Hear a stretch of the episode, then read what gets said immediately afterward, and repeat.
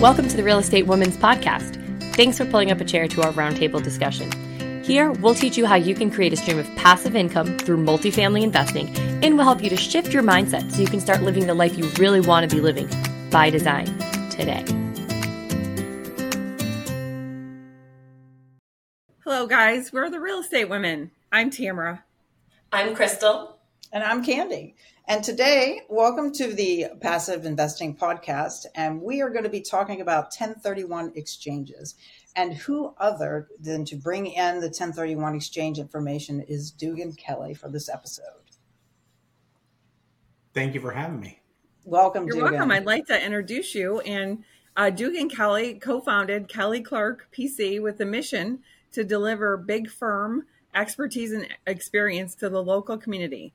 Currently, Mr. Kelly provides syndication and security services for clients throughout the United States, assisting clients in all phases of their acquisition and the sale of commercial and residential property and different various real estate assets. So we'd like to get started and talk about, so what is a 1031 exchange? Yeah, thanks for having me, ladies. It's always a pleasure to chat with you. I know I've chatted with Candace over the years about 1031 exchanges.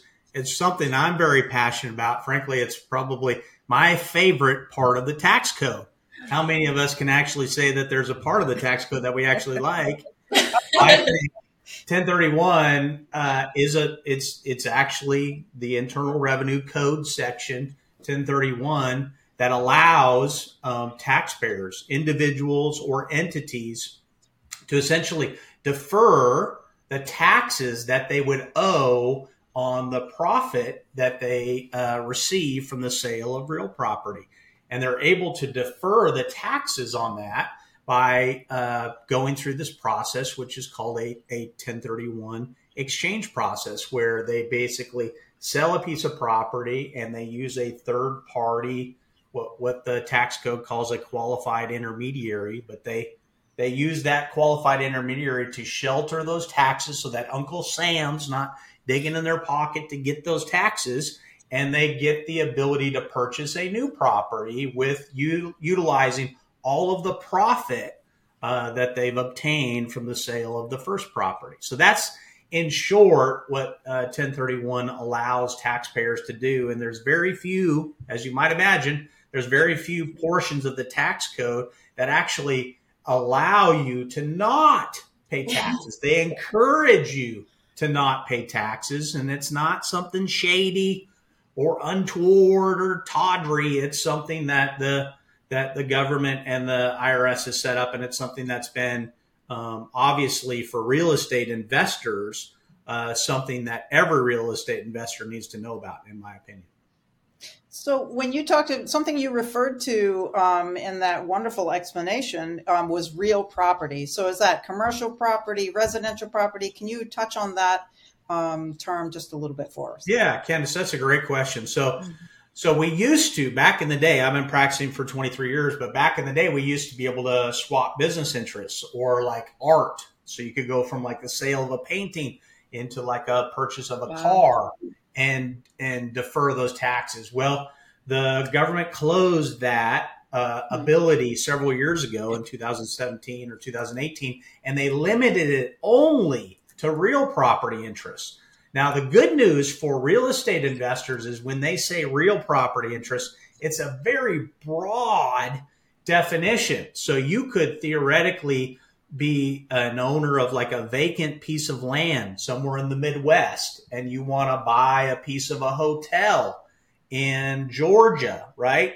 And you can do that. You don't have to go from the same type of real property to the same type of real property on the repurchase. You can swap and mingle. So this whole concept of what actually falls into real property interests includes everything from vacant land to multifamily to self-storage to mobile home parks to hospitality to mixed use to office to medical and even oil and gas, theoretically, some mineral interests in connection with real property. So anything that has to connect, anything that connects with actual dirt, frankly, is what I tell investors, you can go from one type of dirt to another type of dirt or to the same type of dirt. But it allows you lots of variety and creativity in how you intend to use your exchange. Wow. Nice. So with that said, so let's talk about, so if you have that dirt that you want to go to the hotel, so what's the setup process? What's the, how do you go about doing this to take advantage of not having Uncle Sam in your cookie jar? Exactly. That's a wonderful analogy, right? So the reality is many of us that are passive investors, right? How do we expand our networks or the possibility of opportunities? Well, we first of all, we're going to educate ourselves. So listening to your podcast and being part of your tribe, that's super important. I always start with that, because being able to educate yourself and expand your horizons and connect with other like-minded individuals who are actually doing that, that's your highest level of success. You're going to achieve your highest level of success, because if somebody, for instance, were to contact any one of you, you probably would be able to say, hey, I know of a potential opportunity for you to look at, to do your own due diligence, to theoretically think about. So that referral arrangement and meeting with people and being a part of groups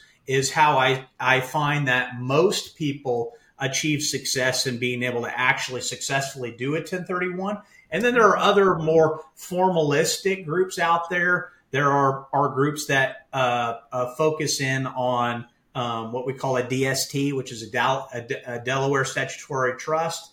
And they're like a REIT style thing that they're constantly doing 1031s around the country. So if you're more interested in that kind of like that Wall Street institutional feel and not the mom and pop or the kind of the direct personal relationship style of thing, then that style of investing might be helpful for you. And you can do that through 1031 exchanges.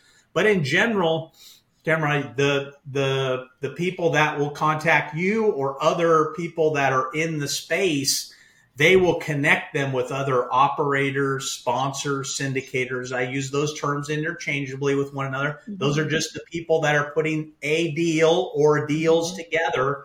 And then there's conversations that just take place to see how that potential investor might be able to play in that particular opportunity that appeals to them. Do you find that there is economically, and I know this varies from investor to investor, but what would be for a 1031 exchange economically with the cost involved? Because you do need to get a CPA and professionals involved like yourself for the minimum amount that you might be receiving from your sale of a property or real property. Is there like a dollar amount you can just kind of throw out there so people can kind of have a better understanding of that?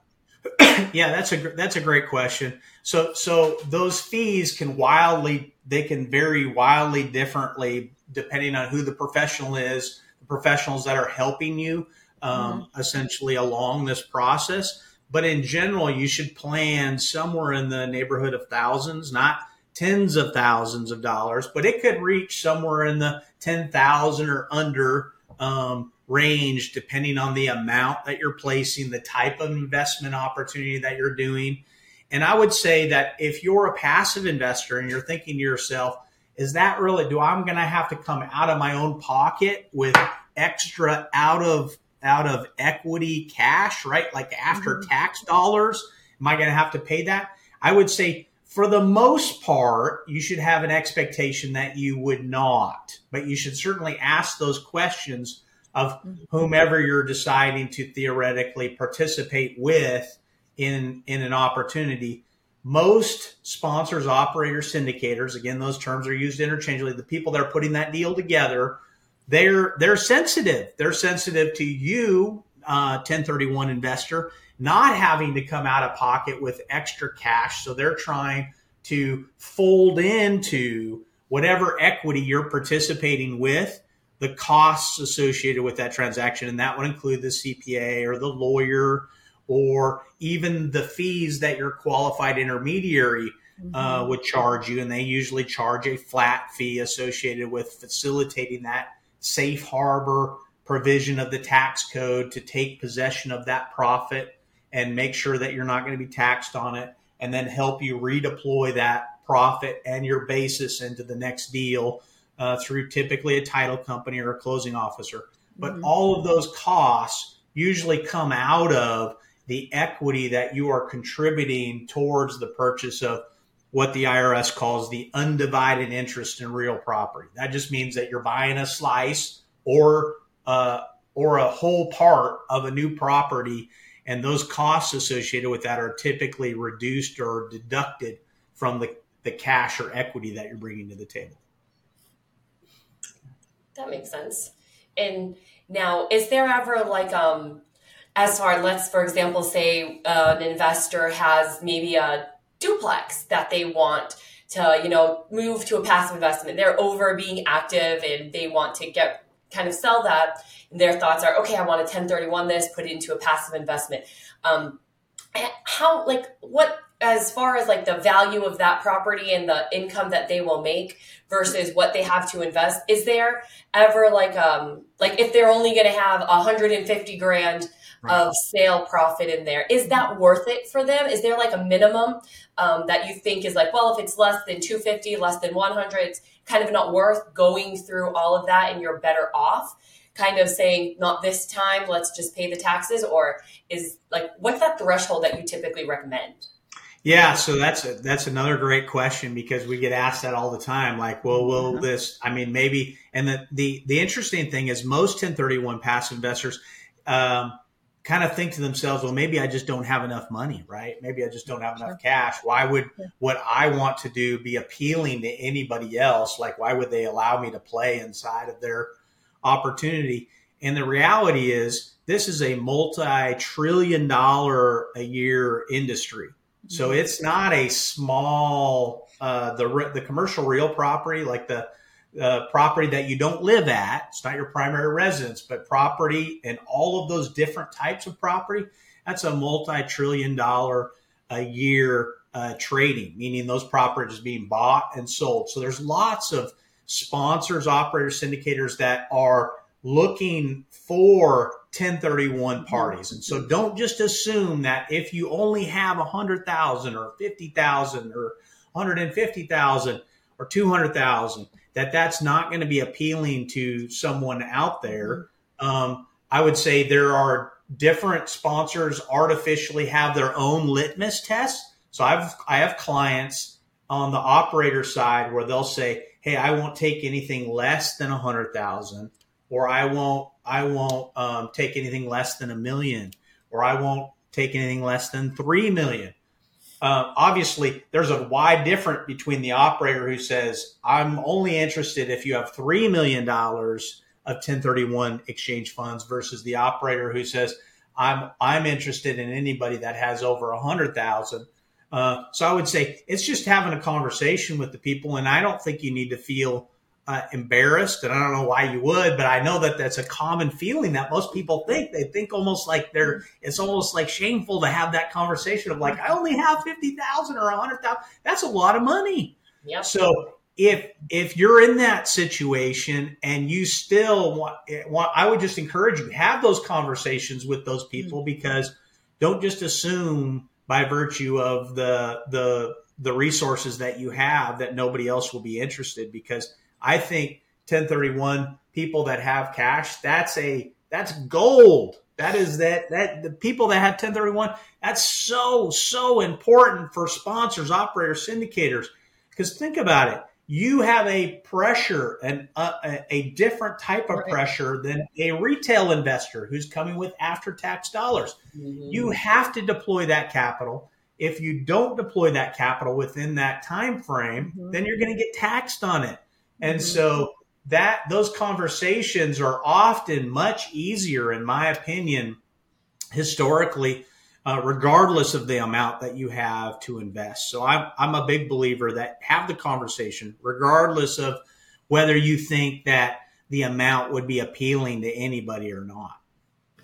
Absolutely. And, you know, something you just mentioned was what the next question that I had for you, the timelines and the rules and kind of that nitty gritty how-tos. Those are some of the nuances that sometimes people can just get so excited. Let me do a 1031 that they forget about all these rules. So can you touch a little bit on like the timelines and what you typically recommend for someone wanting to do a 1031? Like at what point should they do that? Should they already have a property in mind before they begin the process with those tight timelines? Or how do you recommend that? And if you could just elaborate a little bit on those rules, because I know you'll do so much more with me than I will.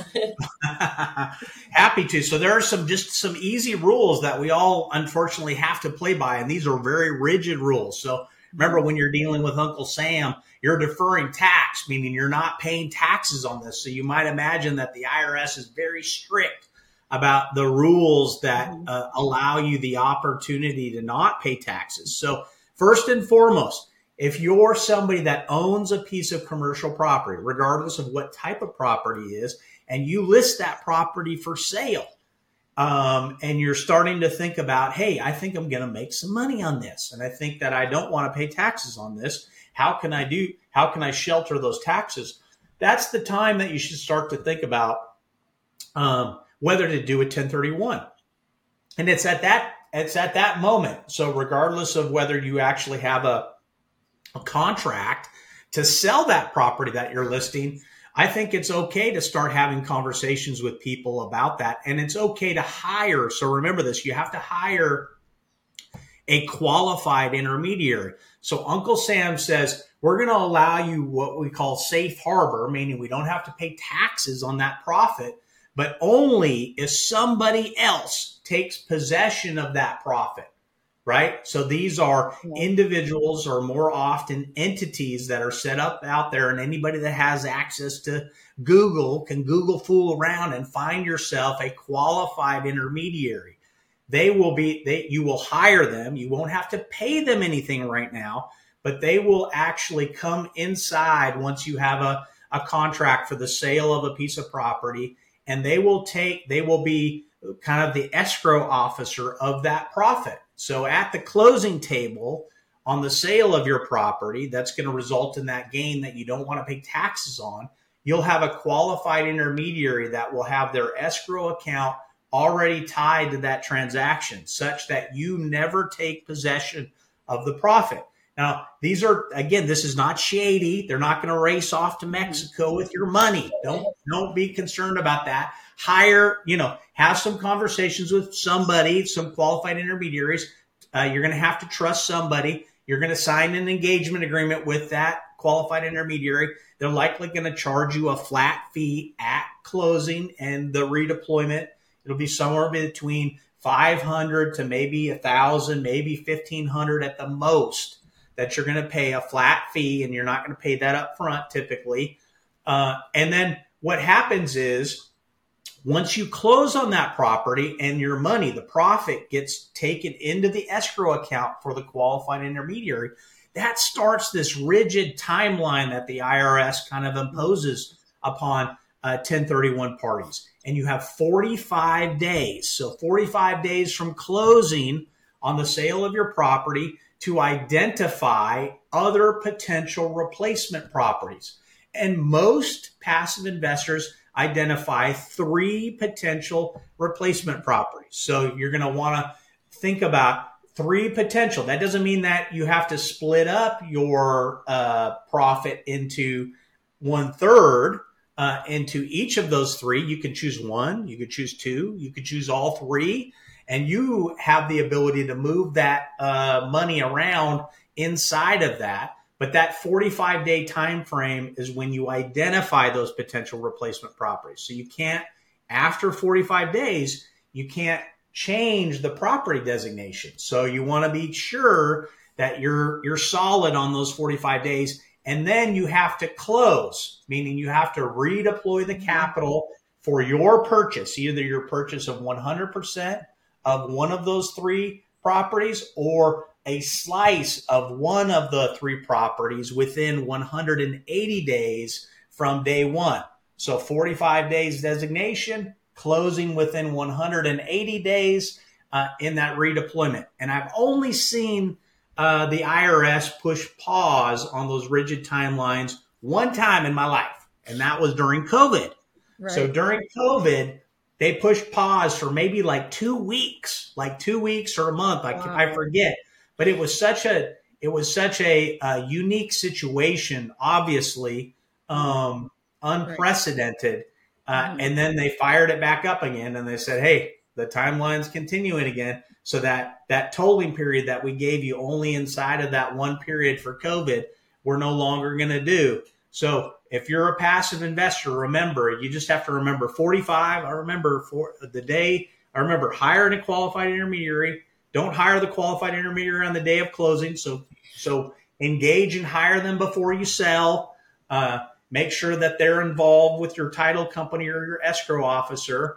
45 days to designate up to 3 properties, and then 180 days to redeploy that capital. And then the last rule is the purchase price of the property that you're buying has to be equal to or greater than the price that you sold the property that you sold.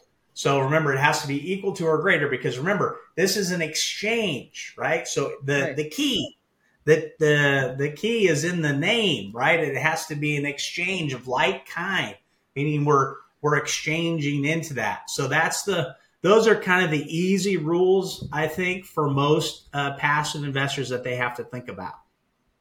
So, Dugan, you touched on the deadline of 180 days. So let's say I have a 1031, I've identified the property. The money sitting in escrow, ready to go when it closes, and something funny happens and the closing is postponed for another 2 weeks, and I'm at 179 days.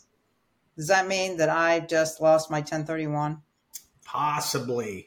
So remember the 1031 guidelines are they're guidelines, and it's a safe harbor. So that what means is when your CPA is filling out your tax return on an annual basis, and they inform the IRS that you engaged in a tax-free exchange, that notifies the IRS. And if you're one of those unlucky people that they decide to do an audit on, they will look at the time frame in connection with that to see if you strictly complied with their rules and regulations. And if for whatever reason you fall outside or you didn't comply with the timeline, then potentially the IRS has the ability to void your exchange or disavow the taxable benefits afforded to you, and then accelerate that date for when you would have had to pay those taxes. So the simple answer is there's not somebody that's examining each and every 1031 exchange and saying, yes or no, yes or no. We used to, long ago, send in letters to the IRS asking for a stamp of approval, or what we used to call a private letter ruling from the IRS approving of the 1031 exchange. Well, the IRS, the good folks in Washington, they became inundated with hundreds of thousands of these types of requests. And they were like, we can't do this anymore. And frankly, the timeline was so long that it would take often 6 months or more sometimes for the IRS just to dig through the queue to find your request and respond to it. And so, as you might imagine, if you're a passive investor, waiting for six months potentially, or even longer, or standing in line, nobody really does that anymore. So we have a set of guidelines that the IRS says, these are the safe harbor provisions and guidelines. We want you to follow these. And if we audit you and we find that you did not, then Uncle Sam, guess what? He will be digging into your pocket to try to get some taxes from you in connection with that opportunity, because you didn't actually fulfill all the requirements that were set forth. But that's kind of how that works. So I don't want people to think that the IRS is roaming the streets in their IRS cop cars looking to get you. That's not how it works. It's kind of like You're availing yourself of the tax code provisions. They want you to follow the rules. We want you to follow the rules. And if you do, and somebody audits you, you're going to be fine. But if you don't, and you get audited, we'll say a quiet prayer for you, and we'll try to help wherever we can. But you shouldn't be confident that you would survive that audit and that, and Uncle Sam will obviously, as Tamara said, he'll be digging into your cookie jar to get a few shekels for taxes in connection with that opportunity. So I'm hearing a lot of, yeah, go ahead. I think you might be asking the question. The same question maybe, but so I want just to go back. So you, about the dollar amount. So yeah. You said it's about the purchase price or the sales price.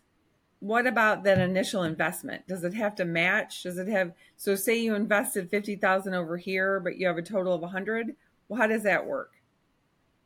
Yeah. So you would want to find a property. So you would want to find a property theoretically that the property would be worth at least $100,000. So you're replacing, you're basically doing a tax-free exchange in connection with that. So remember, most people that participate in a 1031 exchange with other people, so like with other sponsors, operators, syndicators, the purchase price associated with those opportunities, in my experience over the last 20, 23 years, is largely much larger than the property that they're selling. So most people that are selling are single women, single men, husbands and wives, or spouses, significant others that own a piece of real property, and they want to exchange up into a better asset class, different part of the country potentially. Sure. And so we don't usually run into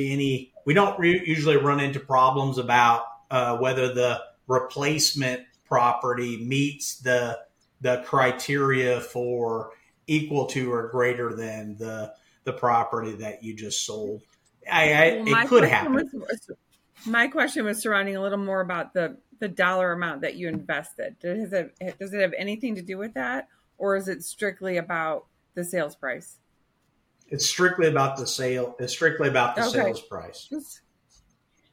So, quick question. So, with the sales price, let's say I go into a deal that's much larger. Say I had 100,000. It was a 1031. It went into a syndication. Okay. So then that property, let's say that property is I'm part of a syndication that's a $12 million deal. But after that property sells, I want to continue to roll my 1031 and the profits proceeds from that into another 1031. Right. Do you have to meet the sale price of the new property, or is it from where the 1031 originated from? Yeah, so that's a great question. So often when you own a piece of property with what the IRS calls other co-owners of undivided interests in real property. So you went from a property that you owned independently, either by yourself, with your spouse, your significant other, you own that property totally in that way. And now you've had conversations with somebody else and they said, hey, I have an opportunity to own an apartment building. If you would like to redeploy your capital into our apartment building, we're going to value the cash that you're bringing to the table, or the cash and debt to the table. And it will be worth, let's say it's 5% undivided interest in that real property. So, and that 5% is equal to X number of dollars of value of that property. So when you redeploy at exit, and let's say you own that for 2 years, and thankfully your basis in the deal or your profits increase such that now you not only want to defer the taxable gains from the first sale into the apartment building, you want to defer the taxable gains from the sale of the profits that you've obtained now from the apartment building. And you want, like Candace says, you want to go forward into another exchange. And so you're going to value essentially what that, the value of that property was that was equating to that 5% that goes forward. And that's what it'll be, not on the full 100% of that property, because you don't own 100% of the property. And those owners, those multiple owners in that apartment building, those are what we call tenants in common. They're just all co-owners of the same piece of real property, and they all own what the IRS calls undivided interests in real property. Undivided just means that they have a slice of the property, and it's not like you just say, hey, this one apartment unit 202, that's the only one that you own. No, you actually own 5% of the whole apartment complex. So when you go forward into your exchange, you're going to be looking for a replacement that will be a like-kind exchange associated with the value of that 5% that you obtained at closing on your redeployment of capital. And redeployment of that capital, it's like starting the 1031 exchange process all over again, like you just did with your original sale. Yeah, totally. It just starts the process all over again. You don't have to do the same thing that all the other co-owners are doing. Like they may say, hey, we want to go from an apartment building into self-storage or into a mobile home park. And so they're going into this and they say, hey, do you want to come along with us? And you can say, no, I don't. I want to go. I have another opportunity to buy a condo in Hawaii. And I want to take my money and I want to roll it into that condo in Hawaii. And so I can Airbnb that or whatever. That you can make those decisions on that. And I would say the good thing about 1031, and I've had clients that have done this for generations. So they've been so self-controlled, so disciplined that each time they don't touch the money, they keep using the qualified intermediary and they keep going to another exchange, such that when they pass away, that their heir or their heirs inherit what the IRS calls a step up in basis. That means that all of the taxable, remember all that taxes that we keep kicking down the road and we keep preventing Uncle Sam from digging his hand into our pocket to pull out the taxes, that is wiped away. Now, remember, 1031 in general is tax deferral. So I get very concerned. I want to make sure that people understand this, that if you are repetitive, and you continue to do this, such that you've never touched the money, and you pass away, your heirs or heir will inherit what the IRS calls a step up in basis. That means that their value gets sucked up to here. So now there's no taxable gain associated with that, and everything else before your passing gets wiped away, which is an amazing thing. Think about it. Amazing. If you're truly that self-discipline, this truly is an ability for you to never have to pay taxes or your family to never have to pay taxes on that. And the tax bill never comes due. But it really is only in that isolated situation. Otherwise, what Candace is basically saying is, hey, you can continue to do this as many times as you want. But if you take possession of the money at some point, regardless of the reason, right? Because life happens, right? Death, college education, vacations, vacation home, divorce, sickness, all of things that happen to as a human being may happen to you. And if you make the conscious decision to say, you know what, the only place that I truly have capital is tied up in this particular asset and I need to take possession of it.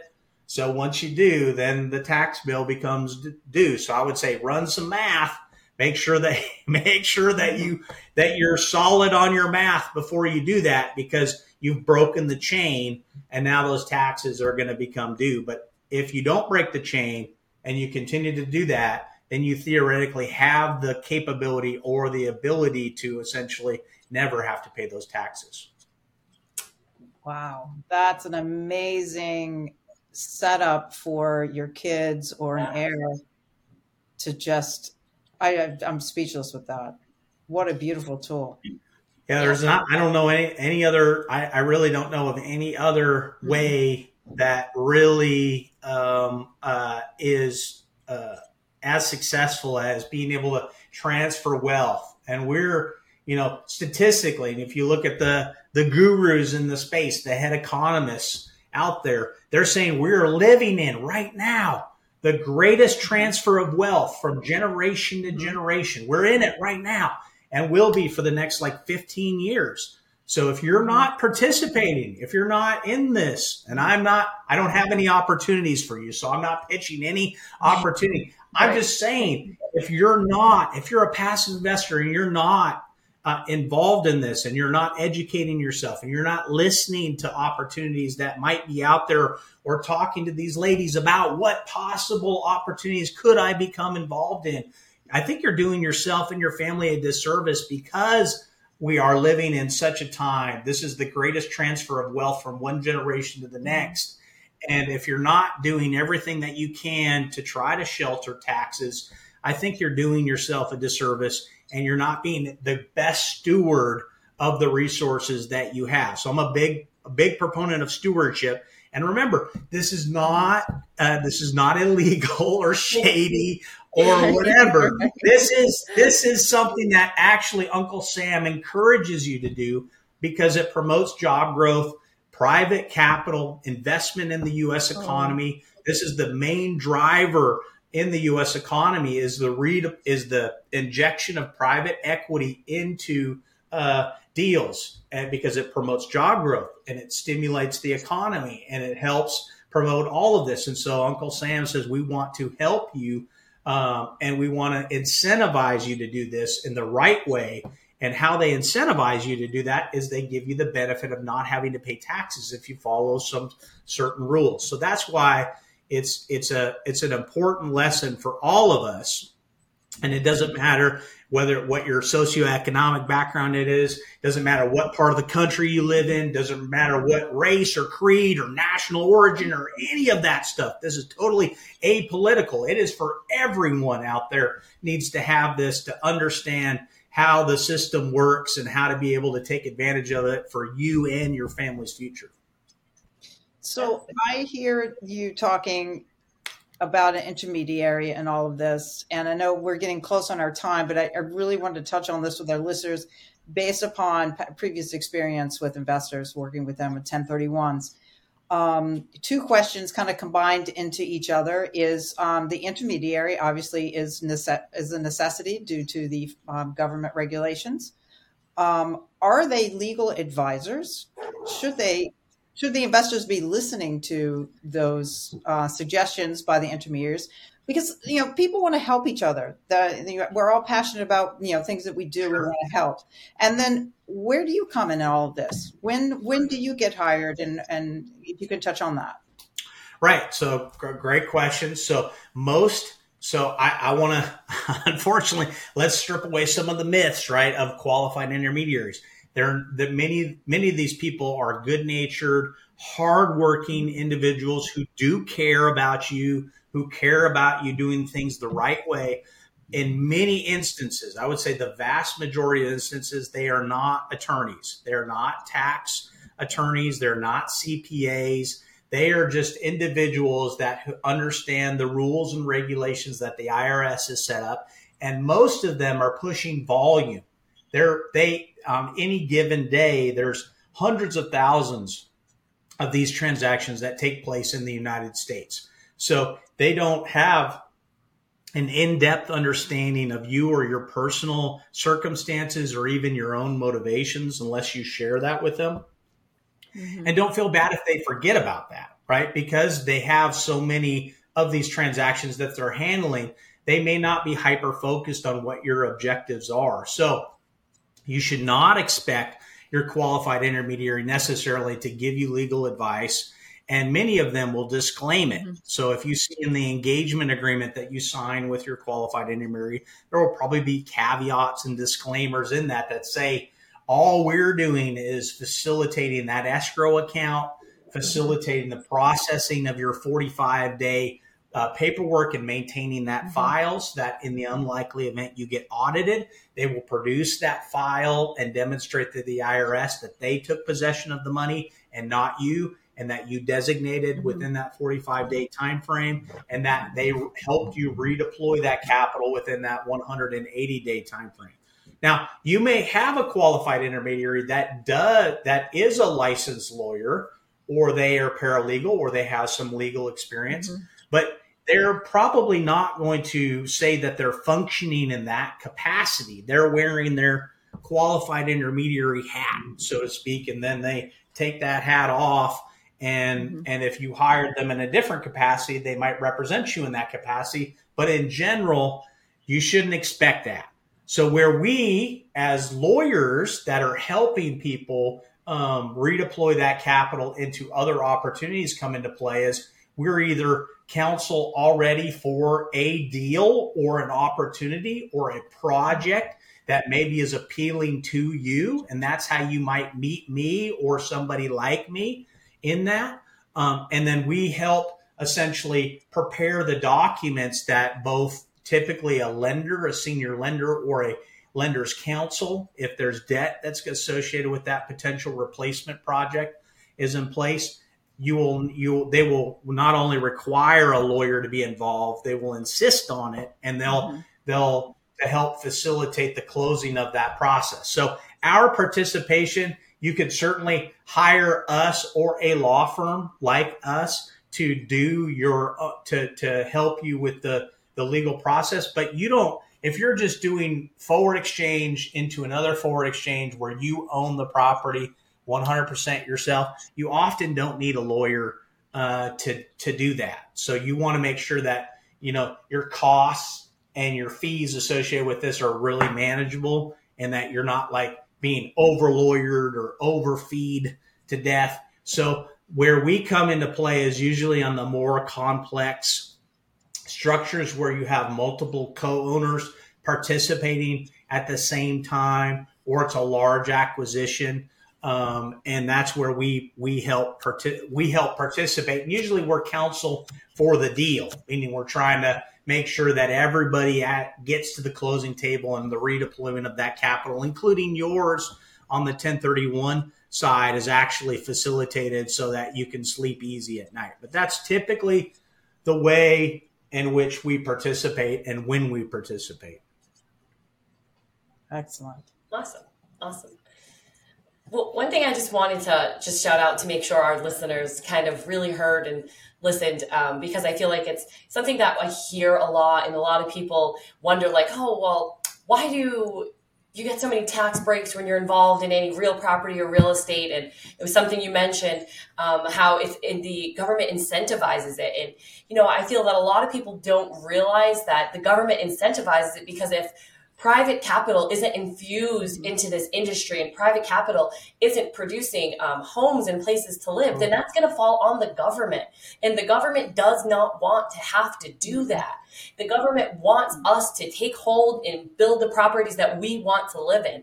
And I feel a lot of people don't see that. A lot of people see it as people with the money get the break, people with this get the break, but that's not the case. It's the people that have the funds follow the tax code that is put in there to incentivize, because the government wants you to put your money there. That's what the government wants you to do. That's why they incentivize these certain things, because if our private capital doesn't get put there, well, then the government has to be the one to do that. And I just hope that that's something that the guests took out of that and really understand and realize that that's why it is so important for private capital to be in there. And that's the reason the government puts these I don't want to say loopholes, that's why they put these in, that's why they incentivize it in these ways, because they don't want to be responsible for it. They want us to do it and take hold. And that's what's so great about the country we live in, because we can profit from that. So totally, like you said, it's not shady.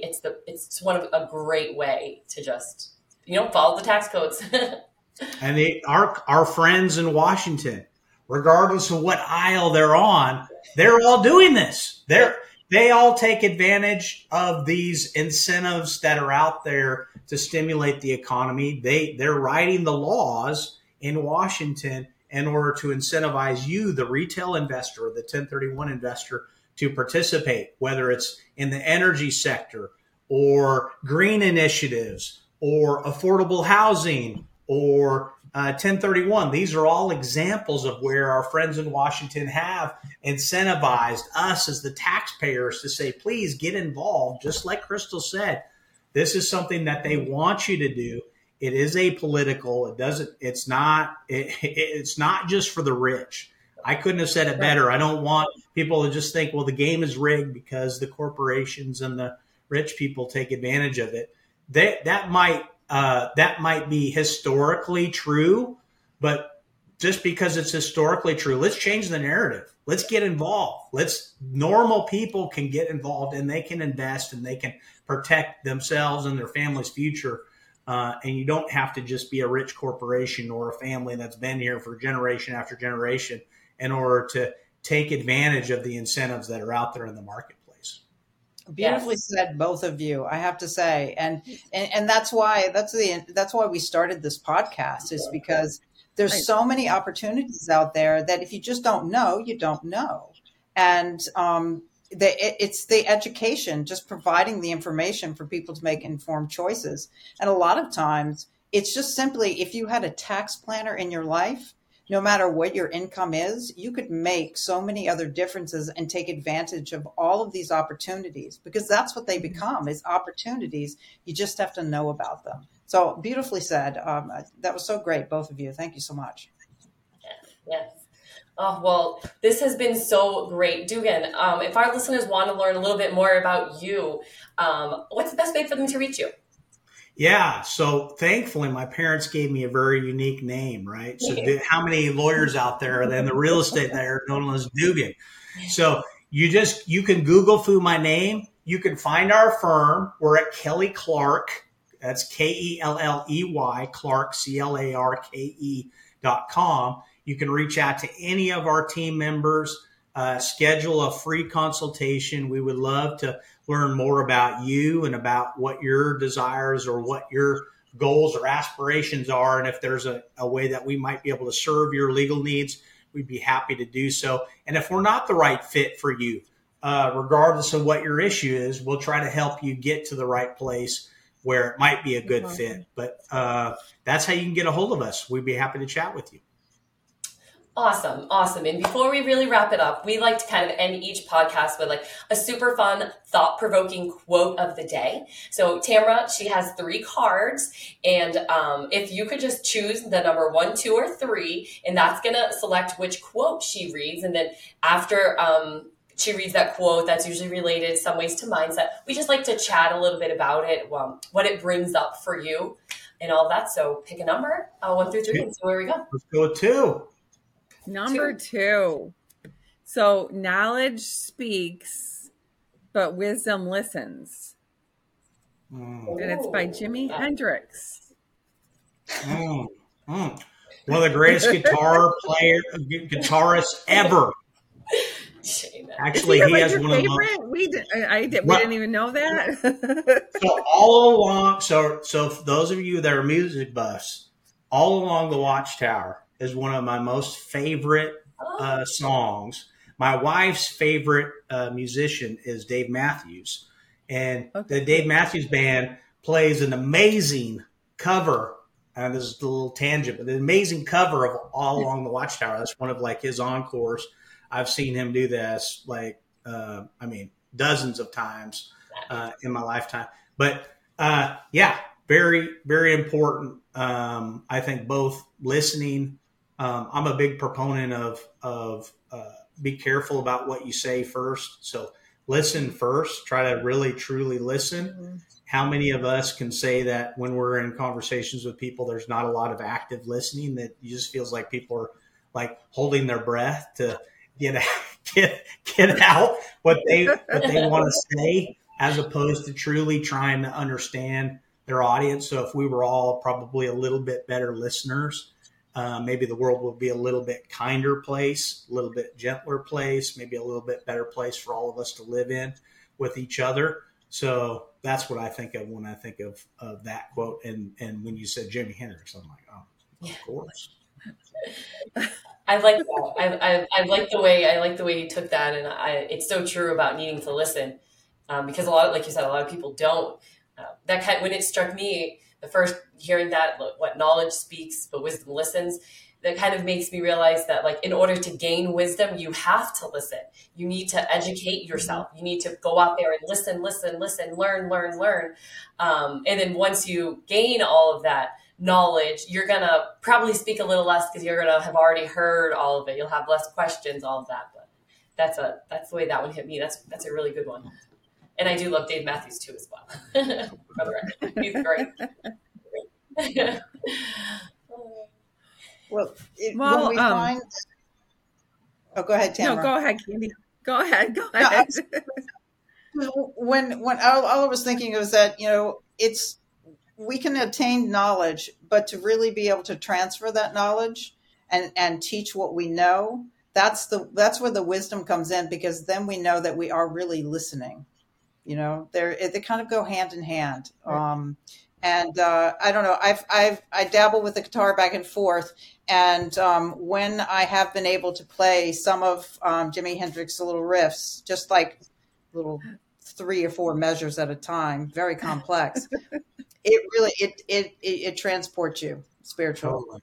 It does, totally. It's really amazing. So I just wanted to throw that in there. Totally. Well, you're more talented than me. I tried a little bit. Wow, I tried to fail, so I can't even do that. So it's amazing. So you're a listener to the music. I am a listener. Yep. Well, I think it's it's time to wrap up. Unfortunately, we're running out of time. I think we could continue this conversation almost even another episode. It's been so valuable. I'm so thrilled. I think we're all thrilled to touched on this topic and really done a basic, but then also a deep dive on some of the measures of this, the importance of it, and really to take advantage of it and get even more knowledgeable and not fear it in any way, actually embrace it and, take it full throttle to all the places that can take you, because it really can take you very far within this real estate investing world that, we love and we're a part of. And we've touched upon, this is important for our listeners, and to believe that there's the opportunity that they might not think is accessible and available to all of us. So I appreciate you being here. And it's been a great podcast today. So we just want to say thanks to our listeners for joining us at the roundtable today. If you want to learn more about us, you can check us out on Instagram, Facebook, or YouTube, or visit our website at therealestatewomen.com. Thank you, dear. Hi, thank you. The information contained in this podcast is for educational purposes only. We are not licensed professionals and do not give investment advice, tax advice, or other professional advice. Please consult a licensed professional before making any financial decisions.